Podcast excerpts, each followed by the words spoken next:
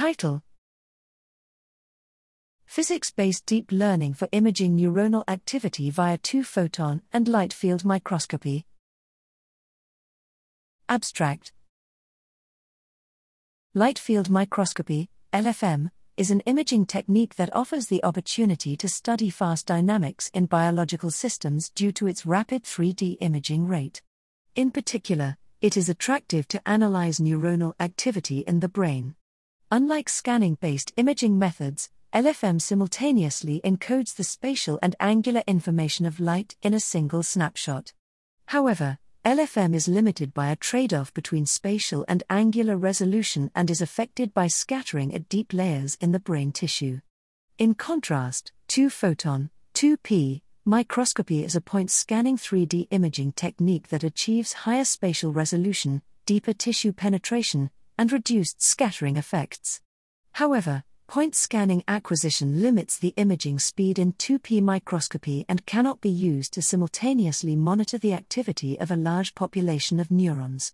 This work introduces a physics driven deep neural network to image neuronal activity and scattering volume tissues using LFM.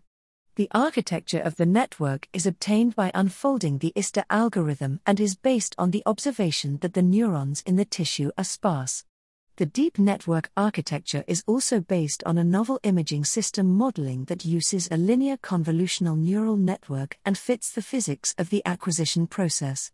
To achieve the high quality reconstruction of neuronal activity in 3D brain tissues from temporal sequences of light field LF, images, we train the network in a semi supervised manner using generative adversarial networks, GANs. We use the tdTomato indicator to obtain static structural information of the tissue with the microscope operating in 2P scanning modality, representing the target reconstruction quality. We also use additional functional data in LF modality with CAMP indicators to train the network.